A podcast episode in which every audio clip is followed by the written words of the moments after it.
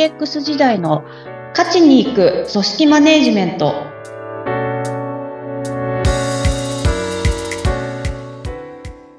お疲れ様です。株式会社ダズリ代表取締役、筒井千明です。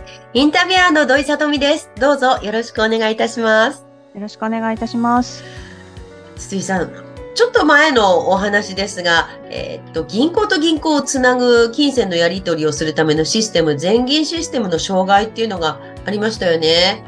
えーねねはいお聞きの皆さんの中でも、わあ、これ振り込み送金できなくて困るなんていうことにあった方もいらしたかもしれません。あの、原因としては、なんかこう、中継コンピューターを新しいものに置き換えるっていう作業の途中で起きたんだそうですが、まあ、第一報としては原因は OS が32ビットから64ビットに変更したことが原因っていうふうに伝えられていました。で、その後、えっ、と、なんかいくつか原因があったっぽいですが、参照テーブルが壊れていたっていうことが原因かもっていうふうになっていて、まだまだもしかしたら調査続くのかもしれませんね。大きなシステムがダウンすると大変な騒ぎになりますね。まあそうですね。特にお金回りっていう話だったんで、よりっていうとこですよね。いや、本当お金絡むとね、本当にね、私も競馬中継やってた時に、競馬の、その、当選金の間違い絶対するなよ、大変なことになるからなって、こう、読み上げの時に注意しろって言われました確かにのを思い出しました。いやー、それはでもそうですね。そうなんですよ。大変なことになるからねって、うんあ、本当だなーと。でも、もう本当お金回りは本当に大変ですよね、特にね。な、しかも今回だと、まあ約50円くらい稼働してたシステムが、は、初めてでしたっけね？確か障害を起こしたのうんうんうんっていう。すごいですね。はいその、よく今までね、無事でっていうか、なんていうか。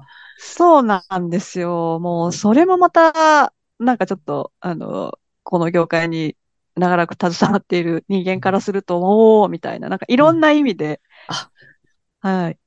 そうか、みたいな。おやっぱ怒んだな、みたいな。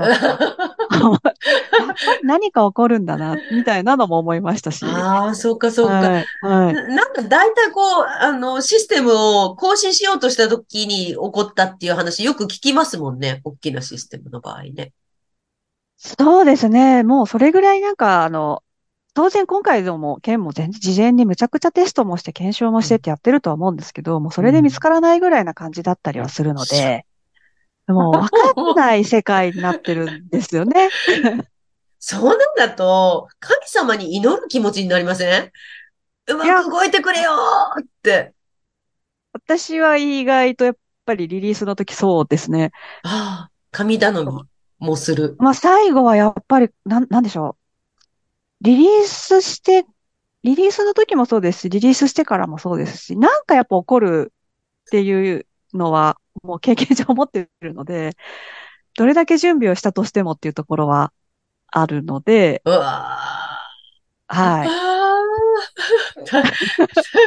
本当にお疲れ様です、IT の、IT のシステム関係の皆様、本当に頭が、もう本当下がります、本当に。まあ、いろいろ影響はあったかもしれませんけれども、本当どんだけ頑張ってくださっているかということも分かりました。ありがとうございます。はい。さて、前回までは若手世代とのコミュニケーションをテーマにしていましたが、今回はですね、ちょっと視点を変えまして、部下とのコミュニケーション。こちらをお話伺いたいと思います。はい。はい。です部ね。、部下のうん方とのコミュニケーションに悩んでらっしゃる方、ぜひお聞きください。ここも結構あれですよね。部下持った方で、どうやって振る舞えばよくわかんないですけど、どういうふうにな、ななかなかこう、あなんていうんですか、自分の言うこと聞いてくれないんですとか、みたいなお話は非常によく聞くんじゃないかなっていうところですけど、そうですうね。ーん、これあれですよね。言うこと聞いてくれないっていうのは、これやっといてね。何時までにやっといてねって言って、その時間になって聞いてみたら、え、できてないですとか、すごい自然に言うんですよって悩んでる経営者の方にこの間会いました。確か反発するとかじゃなくてに。、はい、あのはい。、なんていうか、その、期限を守らないっていうか、守ることに、あの、お大事だと思ってないみたいな のとか、なんか、ちょっとずつね、あの、うまく噛み合ってないみたいなことがあるんだよっていうね。いろんな言うこと聞かないはあると思います。うん。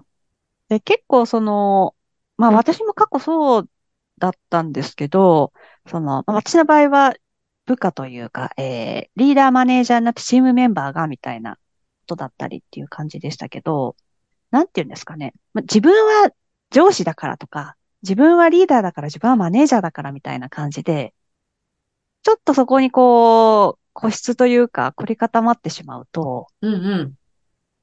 まあなんかいろんなことがやっぱうまくいかなくなりますよねっていう。ああ、勝手にこう、上司だからこう振る舞わねばならないみたいな思い込みはい。ですかね。ですです。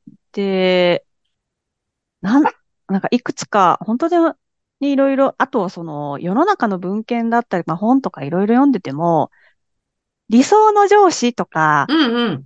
そうそえ、あるじゃないですか。なんかう。いろいろ書いてああります、あって、ります。はいはい。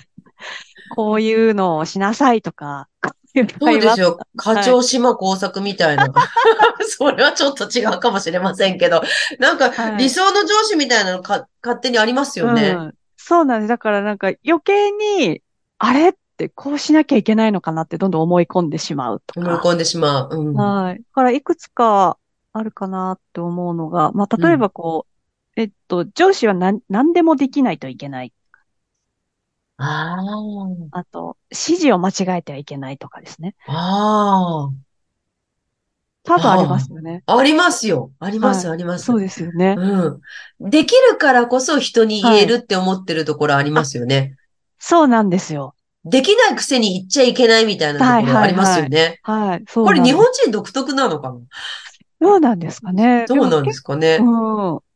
なんか結構ここは強いのかなと思ってて、その、あとはこう、指示命令をきちんとしなければいけないみたいな。ああ。ずさんな指示はしちゃいけないとかね。そうそう。抜け抜けのね。はい。ああ、本当だ。あ、そうですね。はい。あででな、ちょっと間違えてたら撤回しづらくなったりしますあ、そうしね。そうそう。あれ間違えてた、ごめんごめん。本当はこうしてって言いづらかったりしますよね。なんかそう言え、言いづらい雰囲気を自分が作っちゃってたりとかするんだろうなと思ってて。だ。そういうキャラ設定を自分でしてしまってるかもしれないですね。そうなんです、そうなんです。うんなんかその、他のメンバーよりもできる存在であるべきっていう。いや、そう、もちろんね、そんなことできたらかっこいいですよ。そんなリーダー、上司かっこいいですよね。そうそんな、そんな何でもできて指示間違えなくて、シパシパって、采配を振るみたいなことできたらかっこいいですよね。そうなんですよ。それはそうなんですけどっていう、そんな、できますか？みたいなところが。いや、すごい、筒井さんいいこと言う。できますか？ですよね。はい。いや、まあ、うんもちろん、あの、できる部分あると思うんですけど、うんそのう、んすべてにおいてできる存在であるべきっていう必要はないかなっていうところですよね。そうですよね。はいそう言われてみれば。うん。だって日常生活ダメなところいっぱいあるのに、急に仕事の場でだけスーパーマンになれって言っても、ねえ、そもそも、いや、ちょっとご自身のキャラ設定合ってるかなって考え直すのいいかもしれないですね。そうなんですよ。だからなんかこう、比較的、あの、優れた上司、まあリーダーとかってなると、カリスマ性を持った人のイメージが強いじゃないですか。いや、本当おっしゃる通り。はい。だからなんか、ああいう風にならなくてはっていう風になって、全然自分の、こう、本来の持っている個性だったりも、っていうものは全然違うのに、そっちに寄せていこうとすると、まあ、それは苦しいですよね、上司の人もっていうのは。そうですよね。はい。職場でずっと演じてるみたいになるってことですもんね。あもうそうですね。でも、ある種演じなきゃいけない部分はあったとしても、別人にはならなくていいかなと思ってて。確かに、確かに。で、しかも演じてることにきっと気づいてないでしょうしねもう上司とはこうあるものだってはいいうはいふうに。はい。思い込んでて。そうなんですよ。で、そうすると、なんて言うんですか、その部下のことを今度見なくなるじゃないですか。はあ、こうあるべきばっかり不信してしまって。うん。だから、なんかここの理想の上司像があって、で、そこに自分は近づいていくのだってうんうんうんいううんところばっかり見ると、あー本当だ。で、うん。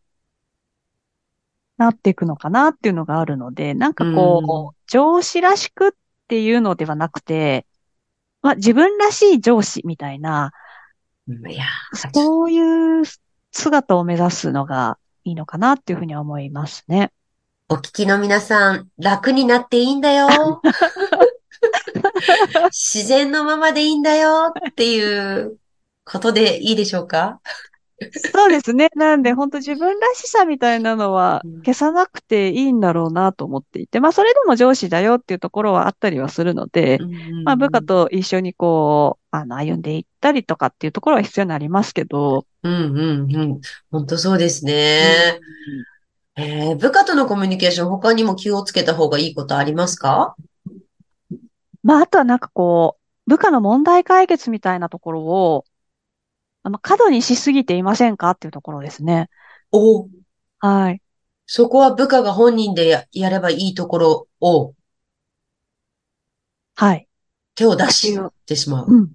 まあ以前ももしかしたらちょっと言ってたかもですけど、あの、マイクロマネジメントっていうね、はい。はい。細かいところにも全て口を出してしまう。良かれと思って全部っていう風になってしまうと、結局、部下自身がもしかしたら問題を解決できる力があるかもしれないし、ちょっと時間を与えたら、その自分に乗り越えられるかもしれないけど、そこの部分をある種奪ってしまっているっていうところになるので、本当ですね。はい。いや、本当です。私、その時も言ったと思いますが、子育てと同じだと思います。失敗するチャンスを奪うなと。はい。これね、もうどうしても世話焼きだったりすると手が出たり、うん。口が出てみたいになっちゃいますからね。そうなんですよ。だから結構その、ね、さっき言ったその理想の上司像でそっちばっかり見て、で、なんかそこに照らし合わせると部下できてないから、こう、細かいところも口を出してっていうう、ん。なんかそういう循環に入っていってしまうような気がするので、ああ、いいやー、これ、ちょっと皆さんいかがでしょうか？もう部下が言うことを聞かないのはそういう循環に入っていて、なんか悪いスパイラルに入っているのかもしれないですよね。ですね。まあ一つの可能性としてっていう、はい。はい。ありがとうございます。そろそろお時間になりました。今日のテーマは部下とのコミュニケーションでした。筒井さんはプロジェクトマネジメントについてのセミナーを開催しています。詳しい情報はポッドキャストの概要欄のリンクからご覧ください。お話は？株式会社ダズリンの筒井千秋でした。ありがとうございました。インタビュアーは土井さとみでした。次回もどうぞお楽しみに。